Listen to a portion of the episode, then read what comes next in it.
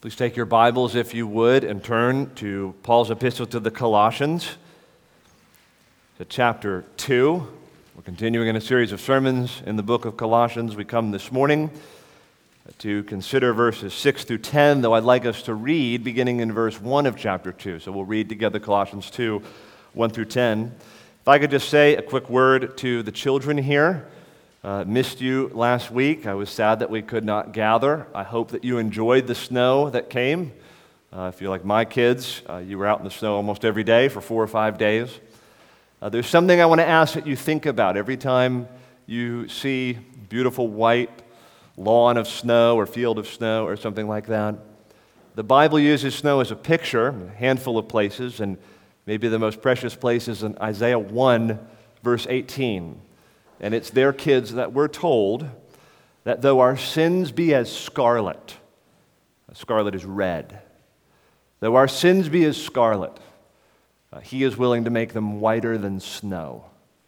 That is to say, for all those who trust in the salvation that God offers in his Son Jesus Christ, our sins that are like crimson, like scarlet, like red, that cover us, God is pleased to forgive us and make them whiter than snow. Let's read together Colossians chapter 2, verses 1 through 10. Paul writes, verse 1 For I want you to know how great a struggle I have for you, and for those at Laodicea, and for all who have not seen me face to face, that their hearts may be encouraged, being knit together in love, to reach all the riches of full assurance of understanding and the knowledge of God's mystery, which is Christ, in whom are hidden all the treasures of wisdom and knowledge. I say this in order that no one may delude you with plausible arguments. For though I am absent in body, yet I am with you in spirit, rejoicing to see your good order and the firmness of your faith in Christ. And then the verses we'll consider this morning. Therefore, as you received Christ Jesus the Lord, so walk in him, rooted and built up in him and established in the faith, just as you were taught, abounding in thanksgiving. See to it that no one takes you captive by philosophy and empty deceit according to human tradition, according to the elemental spirits of the world, and not according to Christ. For in him the whole fullness of deity dwells bodily, and you have been filled in him, who is the head of all rule and authority. Let's pray together once more.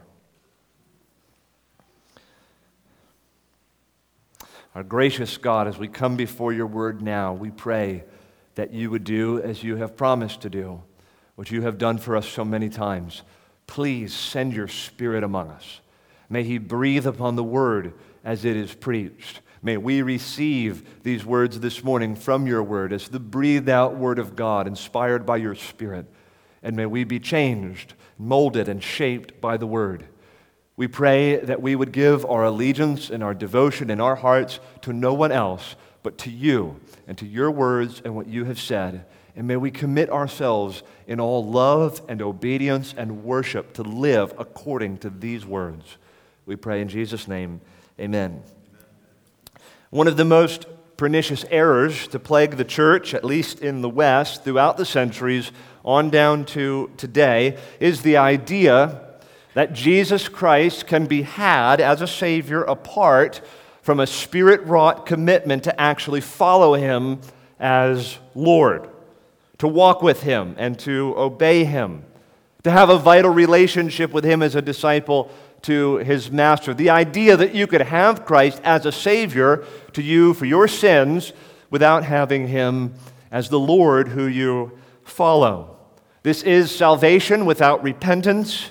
It is eternal life without discipleship. It is glory without obedience. And this error has taken various forms throughout the years. You can see this error in historically sacramental traditions. You might think of the most sacramental and superstitious forms of Roman Catholicism, uh, where for many Roman Catholics in the world it is specifically adherence to a certain regiment of forms and traditions and ceremonies and sacraments that secure one standing before God. So, if one is to be right with God, it really has nothing much to do with how you live, whether or not you live a holy life. It's, it's not really the issue. It's were you baptized? Have you followed the ceremonies? Have you taken communion? Have you taken the last rites and that sort of thing? I think one of the crudest expressions of this particular brand of Roman Catholicism can be seen in the death of John F. Kennedy, the 35th President of the United States. JFK was, of course, assassinated. He was shot in the head in Dallas, Texas. And while I suppose we think still living on some form of life support, there was this mad scurry to find a priest in Dallas somewhere who could come and administer the last rites to President Kennedy, to give him this ceremony of the Catholic Church so that his fate might be sealed and that he might be right with God. Leave aside the fact that JFK was not following Jesus as the Lord, but was a profoundly immoral and wicked man involved in all sorts of sexual immorality his whole life long. But it was believed if he just took the last rites, he could be secured in the favor of God, whether he had a relationship with God or not. But you can see this not only in high church sacramental context, you can see this also in low church, casual, consumeristic, impotent American Christianity, which peddles a doctrine of cheap grace. Walk an aisle, pray a prayer, and you will be right with God. It doesn't matter how you live so long as you repeat after me. Or just write a check to our ministry and you will be saved. A life of walking with Christ, following Him as a disciple, and bringing one's life more and more in conformity to His will and His ways is just, it's not really the issue. It's not that important. It's not needed to be the trajectory that follows that experience of signing the card or praying the prayer. What is important simply is that you do the thing. You say the words, you sign the check, you fill out the card, you show up for the meeting, you have the experience at one point in your life, and whether or not a trajectory of following Christ in obedience as a disciple with a living, vital relationship with Him is really not the issue. In all of these cases, what is being conveyed is that salvation in Christ can be had apart from an actual, vital, living, day by day, committed, obedient relationship with Him. And this understanding, all too common among us in our day makes a mockery of the Bible's teaching on the nature of repentance and true saving faith. And it makes a mockery of the Bible's teaching on the Christian life. And it makes a mockery of the person of Christ himself and the gospel that he brings. At the center of the Bible's view of Christianity is the person of Jesus Christ. His person, his work, his preeminence, his lordship, his rule and his authority, and his love for sinners. And he is, of course, the reward of the gospel. To have salvation at all is to have Jesus, to have him as our teacher and our Lord, as our Savior, as our greatest treasure, as our eternal joy, and our everlasting life. The Bible knows no notion of a genuine Christian who does not possess a living and vital, day by day relationship with Jesus Christ. Now, the Apostle Paul in the book of Colossians, particularly now in chapter 2 and chapter 3, aims to establish this point and to expound this point for us. As you received Christ Jesus the Lord, he says in verse 6, as you received him at one point in time when maybe you walked an aisle or you're at a camp or on the college campus or whatever it may be, as you received him, Paul says, so walk in Christ, which is an idea almost impossible to limit. True Christianity involves a real and genuine walk with Christ in union and communion with the Lord. I said when we last met, the centrality of Christ is the theme of chapter 2. In a sense, it's a theme of the whole book. Maybe the preeminence of Christ is the theme of the book. The centrality of Christ is the theme of chapter 2 and into chapter 3. Verses 1 through 5, and those verses we considered now two weeks ago, which was the last time we gathered, we saw that in order to be properly Christ centered, as believers, we are to be ever growing in our knowledge of Christ. Part of being Christ centered means we grow in our knowledge of Christ. both in terms of cognitive understanding of content and material in the Bible about the Lord, and also growing in our knowledge of Him at the level of experience, of knowing Him as you would know a spouse or an intimate friend. This morning, I'd like us to talk about what it means to be properly Christ centered, not just now in terms of knowledge of Christ, but in terms of a dynamic walk in Christ. This morning, I'd like to open up the entailments of this call in verse 6 to walk in Christ, and then, time permitting, I'd like to highlight some aspects of the error Paul is trying to confront in this passage in verses 8 through 10. So we'll consider this passage under two main headings. First, the call to walk in Christ, which will receive the lion's share of our attention this morning. And then, secondly, the call to resist false teaching. So, first of all, consider with me the call to walk in Christ. Look again, if you would, at verses 6 and 7. Therefore, as you received Christ Jesus the Lord, so walk in him, rooted and built up in him, and established in the faith, just as you were taught, abounding in thanksgiving. In some ways, those two verses, Colossians 2 6 through 7, can serve as the thesis for the rest of the book. Paul will spend the rest of chapter 2 and all of chapter 3 and the first half of chapter 4 teaching Christians how to live a Christ centered life at the level of one's walk in Christ or walk with Christ. What it means to submit to his lordship in all of life. What it means to live in union and communion with him as one's Savior and Lord. And it's in these verses that Paul lays out a fundamental principle of Christian living. He asserts that the whole of the Christian life is to be lived and experienced and worked out in union with Christ and in submission to his lordship. My visiting friend here, maybe you don't identify as a Christian. I wonder if you know this, though, about the Christian life. Whatever you may have heard, this view of the Christian life, taught by the Spirit inspired apostle, disallows the idea that we can compartmentalize our Christian faith. It is not possible, it is not right, it is not taught that a true and genuine Christian can compartmentalize Christ. So I have my work life, and I have my family life, and I have my recreational life, and I have my Christian life over here. No, Christ gets it all. To come to Christ at all involves a walk in Christ. All of our life, every aspect of it, comes under subjection to His will, to His reign, to His authority. It is an all or nothing, total, full contact sport. The Bible's vision for the Christian life is one of total devotion to, fellowship with, and submission under Christ Jesus the Lord.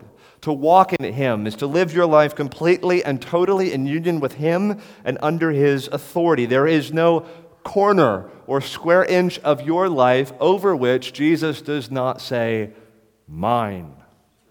He has total rule, total reign, total access to every part of who we are.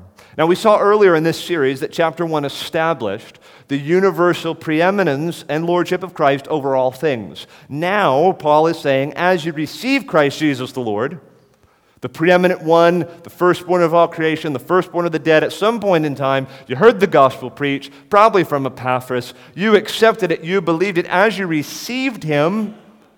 Well, now, brother, sister, continue to live in him, continue to walk in him, to work out what it means.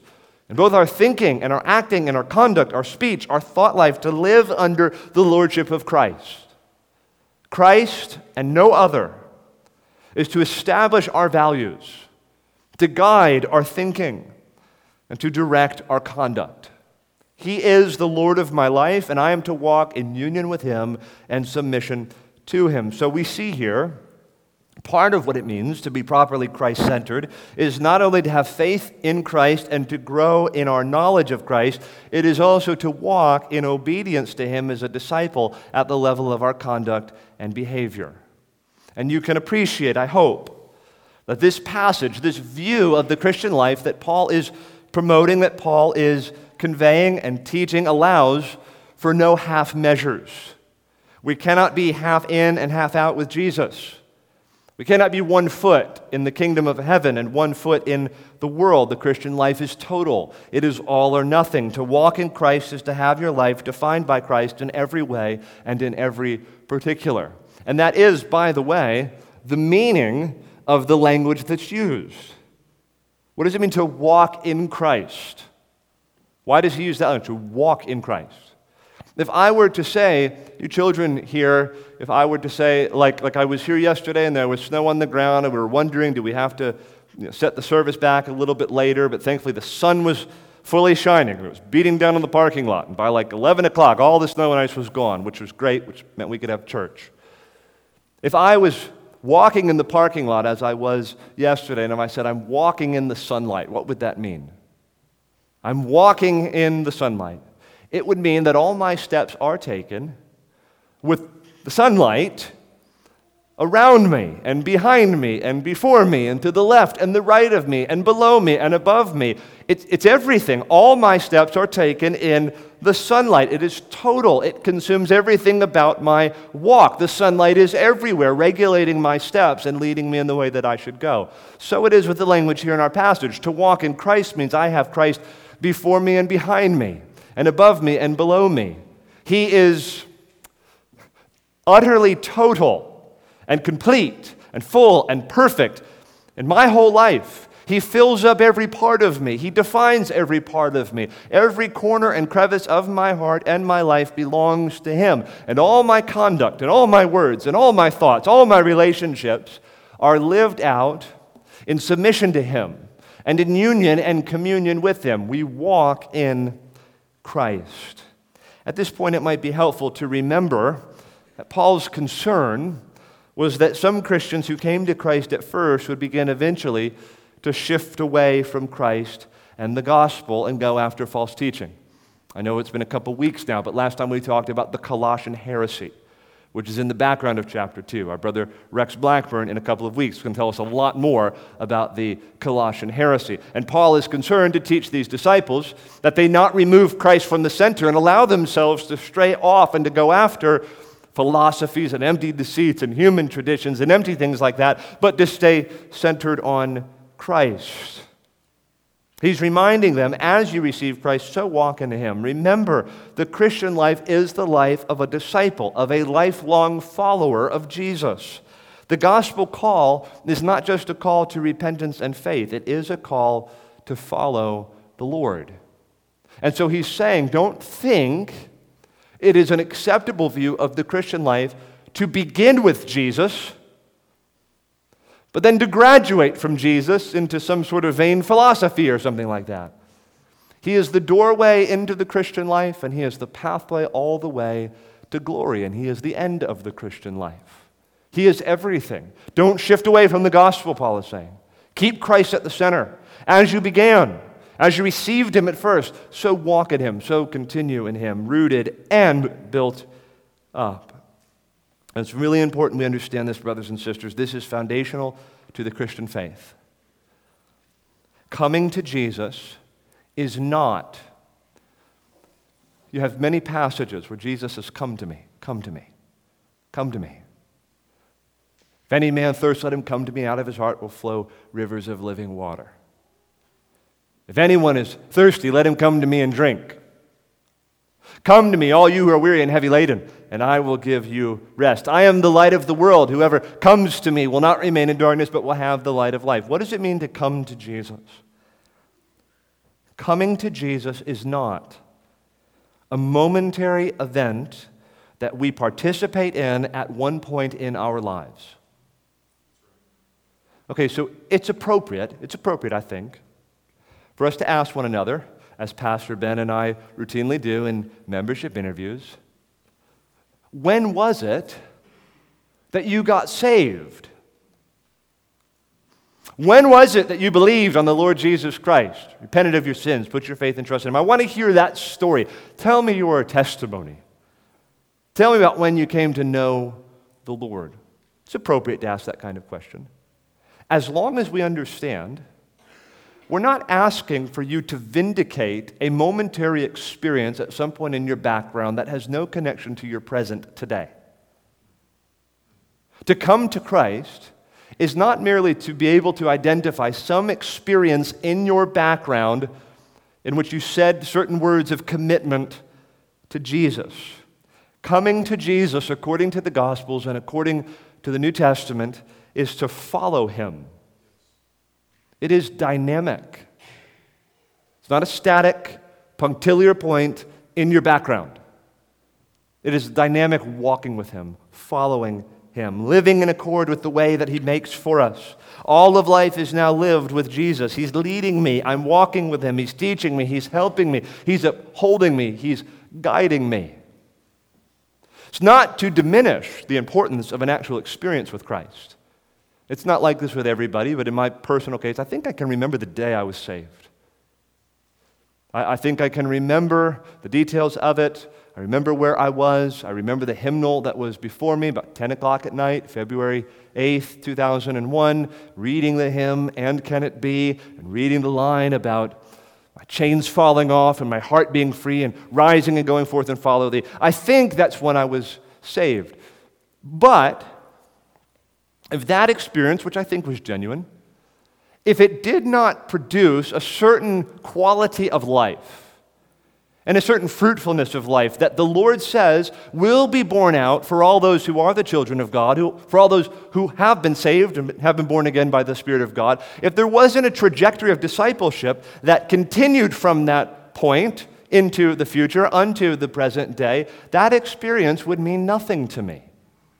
And I would have no interest in vindicating it as the day I got saved.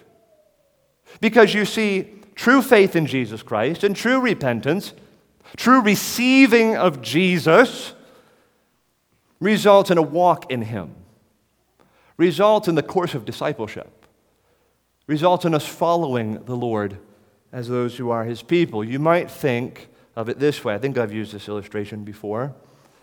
Uh, you might imagine a marriage ceremony. Here's a couple.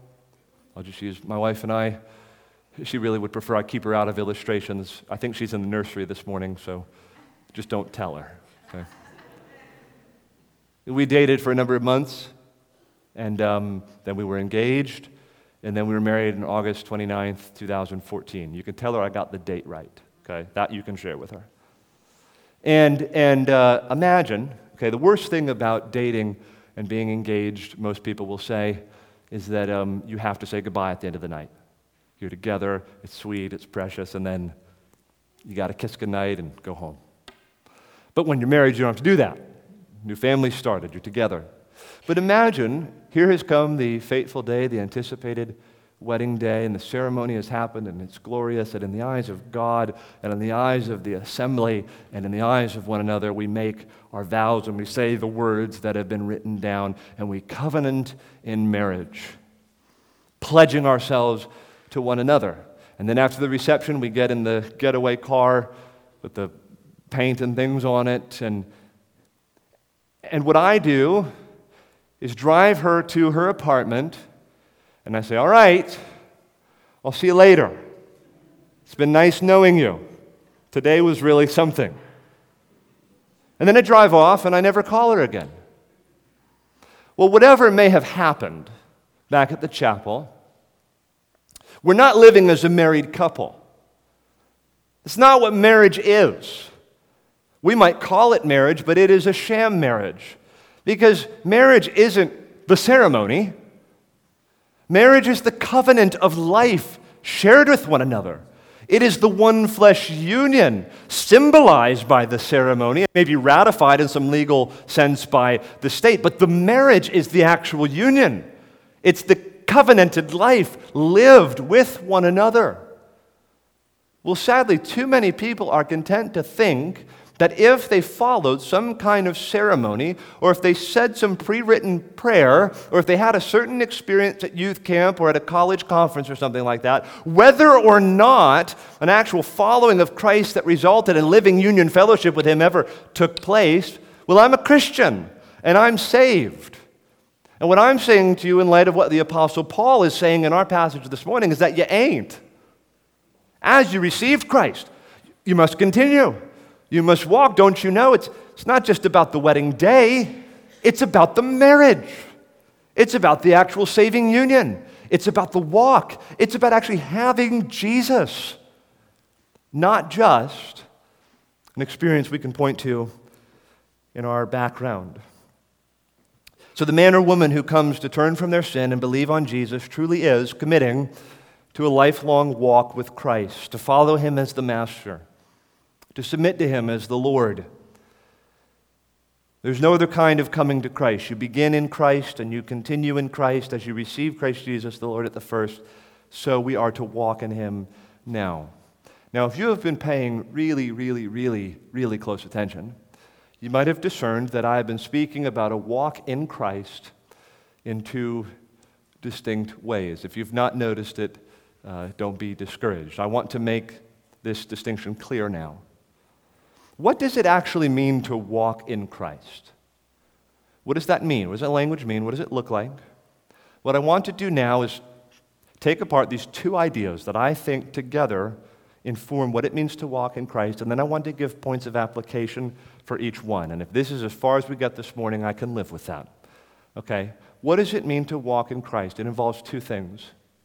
The first is submitting to his lordship. What does it mean to walk in Christ? In the first place, it means submitting to his lordship, living under his lordship. Well, what is that? How does one do that? Living under the lordship of Christ is learning his will obeying his commands, walking in his ways, upholding his statutes, living in the light of his teaching. So, as a disciple and one who is committed to walking in Christ, I must bring myself under the lordship of Christ, which means I must reject my sin. I must mortify it, and I must put it to death. I'm to put it off because that is not how Christ, my Lord, has taught me and instructed me to walk. To walk in Christ is to submit to his lordship and to follow his precepts and his commands. We have a wonderful picture of the specifics of what this looks like in Colossians chapter 3. If you would turn over there for just a moment. You're in Colossians 2. Look over at Colossians 3 as Paul develops now what it means to walk in Christ and to come under the lordship and discipleship of Jesus, look with me, if you would, at verse 5. What does it mean to submit to his lordship? It means no less than this. Colossians 3 5. Put to death, therefore, what is earthly in you. You're to walk in Christ. Put to death, therefore, what is earthly in you. Sexual immorality. My friend, have you submitted your sexual desires, your sexual preferences, your sexual life to the lordship of Christ. It is required of you. If you are to be his disciple, to come under his lordship, I can't have this over here in the corner. I say, Lord, you have it all. My sexual life, my desires, my preferences, my thoughts, they're yours, and I will bring them. God being my helper into subjection to the Lord. Impurity, passion, evil desire, and covetousness. You might know this that covetousness was the point for Paul that convinced him that he was a sinner. He coveted. He coveted, and he realized, I'm a lawbreaker. I need to be forgiven, and I need to bring myself under the lordship of Christ in this arena and in every other arena. Verse 6 On account of these, the wrath of God is coming. Now, look, in these too, you once walked. It's how you used to walk. Now you're walking in Christ, which has implications for our conduct. You used to walk in these things when you were living in them. Verse 8. But now you must put them all away anger, wrath, malice, slander, and obscene talk from your mouth.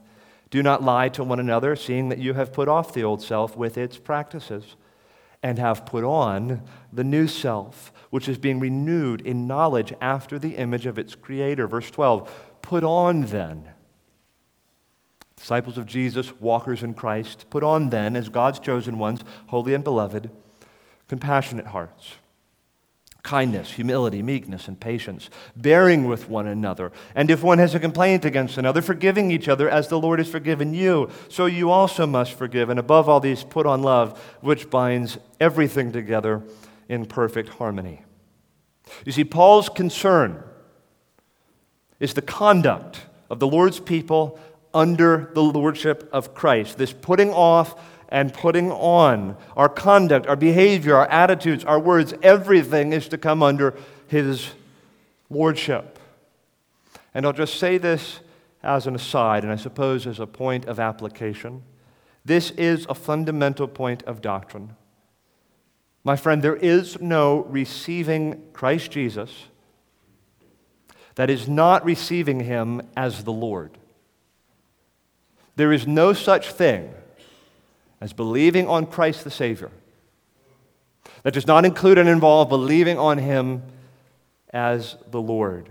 There is no true repentance and no true faith that doesn't result in following Jesus and obeying him. Now, listen, I know I have made this point probably dozens of times by now in the four or five years that we have been together, but it bears repeating. I hear this far too often, and if I could be candid in all pastoral love and care, I hear this too often from people in this church.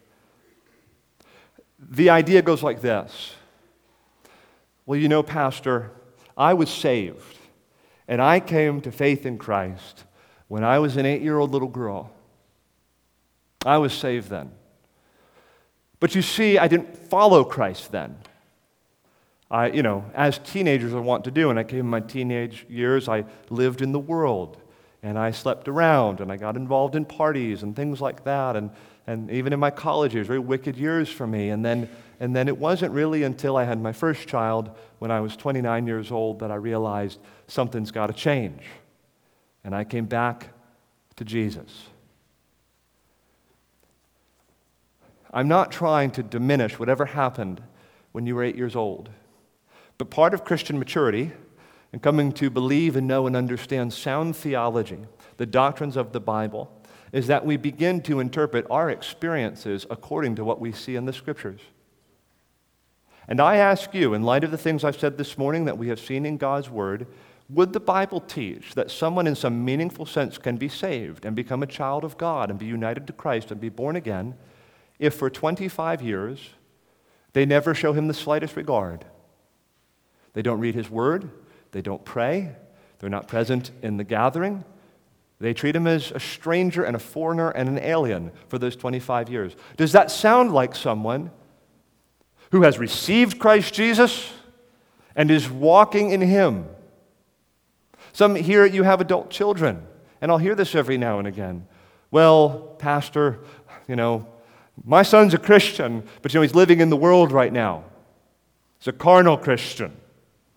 Uh, he believed, trust me, no, he's a Christian. He, we raised him in the school, and the church, and he went to the day school thing, and then he went to the camp, and, I, I, and then we baptized him. He's a Christian, but it's, oh, it's been a long time since he's been inside a church, and he doesn't really walk with Christ now, and um, so pray for him that he'll come back. I just appeal to you, brother, sister, why would you want to believe that your son, in that instance, is actually a Christian?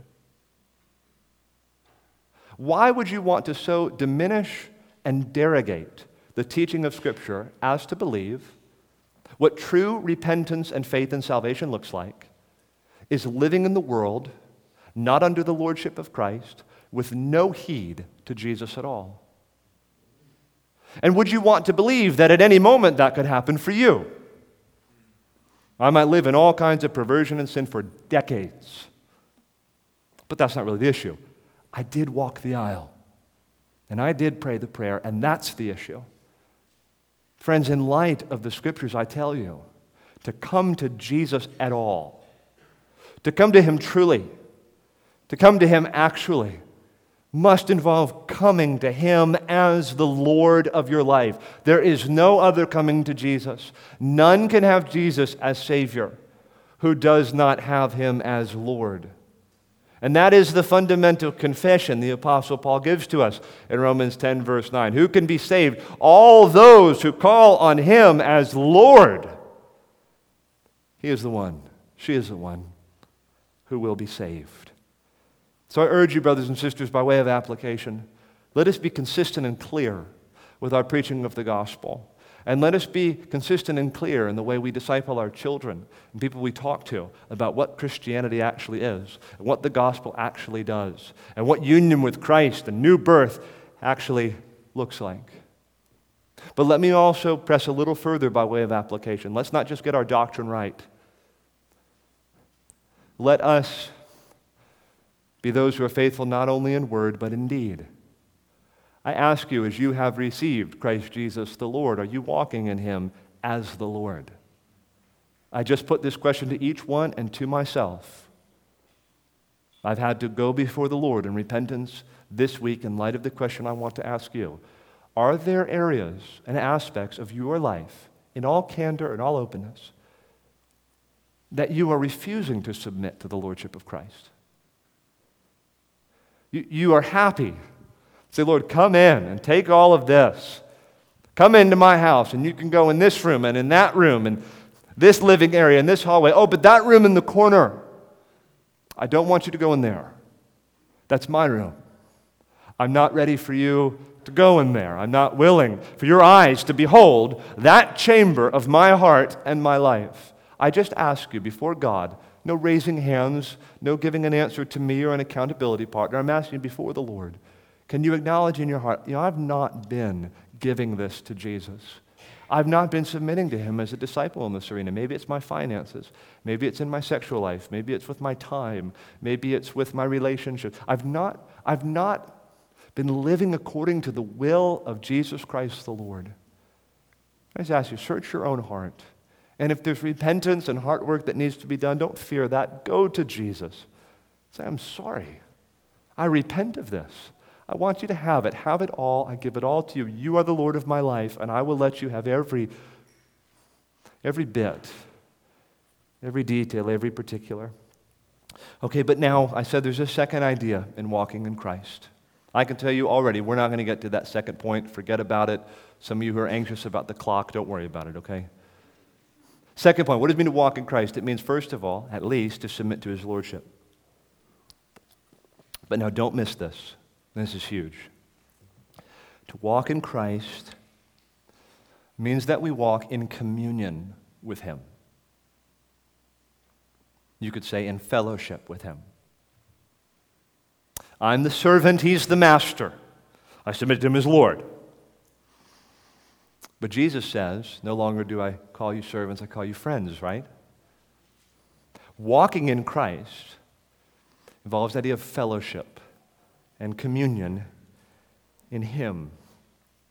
This is abiding in Christ at the level of communion.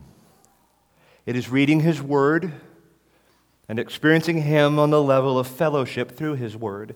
It is to delight in Him, not just to obey Him and to submit to, it's to delight in Him, to treasure Him, to be satisfied in Him at the level of one's experience to know him as the living, risen Christ, as a living person, a living friend, in deeply authentic and genuine experiential ways.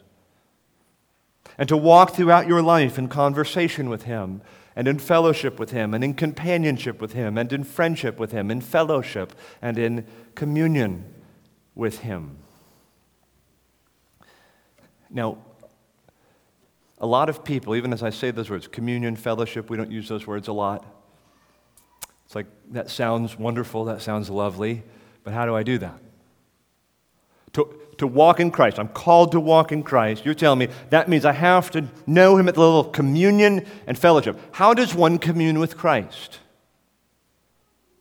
How does one fellowship with Christ? How does one experience Jesus as a friend and a companion? That's an important question. Could you answer that question? What I'm going to say here, I think, for some of us will be like a key. It could be like a key to open treasures of Christian experience that maybe you've not known yet. Treasures of fellowship with God in Christ that will help you to go deeper with the Lord and experience Him on a deeper level. What does it mean to commune with Christ? How does one fellowship with Jesus? It is not retreating into an empty room, sitting in the middle of the floor, emptying, emptying your mind of all content and humming aloud, maybe lighting some candles, and then just receiving whatever thought unbeckoned comes into your mind. And that was fellowship with Jesus. It's not to be experienced principally in walking on the beach or in an open field or something like that and looking up at the stars and feeling uh, goosebumps or something like that. I think if that's what you're chasing as communion and fellowship with Christ, you're chasing an apparition. And like Esau, you are forsaking your birthright of true experiential communion with the living Christ for some porridge. So, how does one fellowship with Christ? How does one commune with Christ? Friends, I believe this down to my toes. You meet with Christ, you fellowship with Christ, you commune with Him in His Word. What happens is you see the words, the deeds, the actions of the living Christ. And as you fellowship and commune with Him in the Word, what happens is He stands forth from the pages as the living friend and Savior and Lord that He is, and you experience Him in the context of seeing His words in Scripture, especially in the Gospels. And you actually have a living interchange, an interaction with Him, and experience with Him, heartbeat to heartbeat, soul to soul, in His Word. Do you remember in John 6, Jesus is before the crowds, and they've been following him because he fed them bread. And as Jesus begins to tell them what that means and what discipleship involves, that it really involves eating his flesh and drinking his blood, the people say, This is a hard saying. And they all forsake him. And Jesus looks at his disciples, and what does he say to them? Are you going to leave me too? Do you remember what Peter says? Lord, whither shall we go? You alone have the words. You alone have the words of eternal life. In the Bible, we have the words of eternal life and can experience Christ in the scriptures as a living, breathing Savior that He is, just as authentically as those disciples did who stood before Him on that mountain in John chapter 6. And this is how this works you feel in your neck a lump. And the last time you felt that lump in your neck, it was cancer. And you had a terrible two year long battle with cancer, and by the grace of God, you beat it. You're cancer free, and you have been for five years. But then one morning you wake up and you feel your neck again, and a lump has reappeared. And you're full of anxiety. Not this again. I can't do this again. My family can't do this again. And so you go to the doctor and they do a biopsy and you're waiting for the results and you are riddled with fear and anxiety. And you come before the Word of God and you're reading in Matthew's Gospel in the Sermon on the Mount. And there you read in chapter 6 that those who are the Lord's people need not be anxious for anything. And there Jesus says that as my Father clothes the lilies and as he feeds the sparrows, surely he'll take care of us. For aren't you worth more than many sparrows? And something, albeit somewhat mystical, but real, happens. Put your hand to the lump. You read the words and it's as though Jesus himself stands forth from the word and speaks to you. It's as if you were sitting on that mountain as a disciple, receiving the words yourself, because the Word of God is living. And you receive the words from your Savior, hand on the cancer. And you say, Lord, I won't be anxious. Thank you. Thank you that you care for me. And thank you for assuring me of this. And thank you for fellowshipping with me this morning and teaching me I need not be anxious for anything. It happens for those you, you lose your mother or you lose your father, or your spouse dies, or a child dies, and you're so sorrowful and you're broken and you're wondering, where was God and why did He do this? And then you read in John 11, Jesus with Martha and Mary as they're mourning the loss of their brother Lazarus. And Jesus is interacting with Martha, and she's asking him all these questions Lord, if you had been here, my brother wouldn't have died. And what does Jesus say to her? Martha, I am the resurrection and the life. Whoever believes in me, though he die, yet shall he live. Do you believe this? And you find your heart responding audibly, even to the words that Jesus says in the context of John 11. And you say with Martha, Yes, Lord, I believe that you are the Christ who is coming into the world. You are the Son of God. I believe that you are the resurrection and the life, and you're helped and you're fed, and you see Jesus in His Word. You're struggling with sin and temptation. You're struggling with perseverance and endurance. You're feeling assaulted by the evil one. You're seeking to obey the Lord, but it seems so hard sometimes, and you're feeling like motivation is running low and you're discouraged. But then you come again to the Bible and you read in John 14, verse 23 He who loves me will keep my commandments. My Father will love him, and we will come to him, and we will make our home with him and you're strengthened. You're filled with faith and life. I was running so low. I was feeling tempted. I was feeling tried, but my Jesus has now spoken to me in His Word. I have known fellowship and communion with Him, and He has said to me, truly, really, as the living Christ speaking through His Word, He has told me that those who love the Lord will obey. And those who obey will experience the love of God and the presence of the Lord with them. I tell you, brother, sister, you do that for a lifetime. Communing and fellowshipping with Christ at the level of His Word. You do that your whole life long. And then when you stand before Jesus bodily, in the new heavens and the new earth, you no longer depend only on faith, which is the eyesight of the soul. You see him with resurrected eyes. He will not appear unfamiliar to you. The communion and fellowship you experience, oh, it'll be, it'll be new, it'll be richer, it'll be sweeter in so many ways, but it will not be an entirely new thing. And when you hear his voice, and he says to you, Come here, come and stand before me you'll recognize his voice. You'll say, I've heard that voice many times. I've heard it in the words. I've heard his voice speaking to me in the scriptures so many times, and there it is again. As a sheep to a shepherd, I respond, I hear him. And, and when he lays his hand on your shoulder, you will say, I know the feeling of that touch. I've felt that hand many times guiding me and leading me and showing me how I'm to live and how I'm to walk. You will recognize that touch because you felt it hundreds and hundreds and hundreds of times as you have come before the Lord in His Word. And when He brings you close to His bosom and when He wipes away every tear,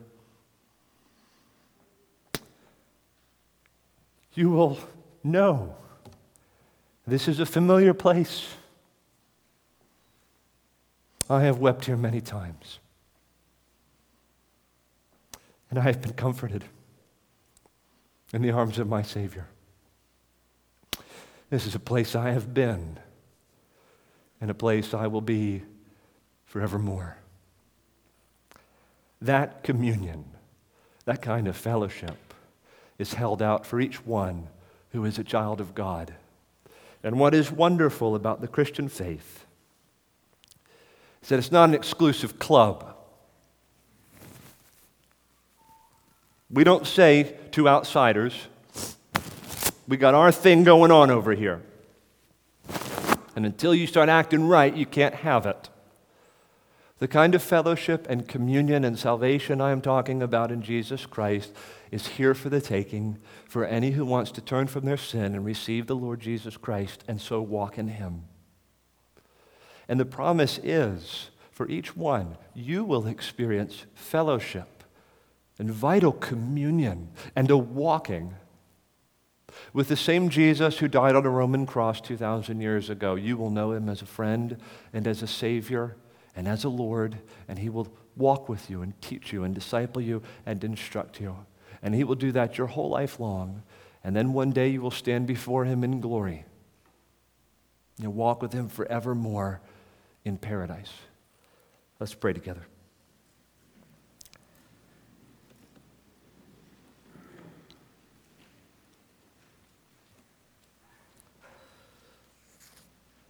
Lord, I pray that all of us would experience you at the level of true fellowship and communion through your word. I pray that everyone here would know a true experiential walk with the living, risen Christ. Please elevate our views of the Christian life. Please elevate our views of the Lord. Pray that all of us would know him more deeply, more intimately so often our experiences are so much less than what we would wish them to be. Please bring us, each one, into the fullness of Christian experience, the fullness of truly knowing the living Jesus, walking in Him. We pray that each one here who is outside of Christ would know beyond any shadow of a doubt and in spite of any deception from Satan, and despite any imposition of our own sinful hearts, we pray that each one would know that I can have Jesus today, that he truly and sincerely invites me to come, to have my sins forgiven, to be made whiter than snow, and to experience him as a living friend and Savior and Lord for all my days. Make that bright and attractive to each one and bring it into each one of our experiences by repentance and faith.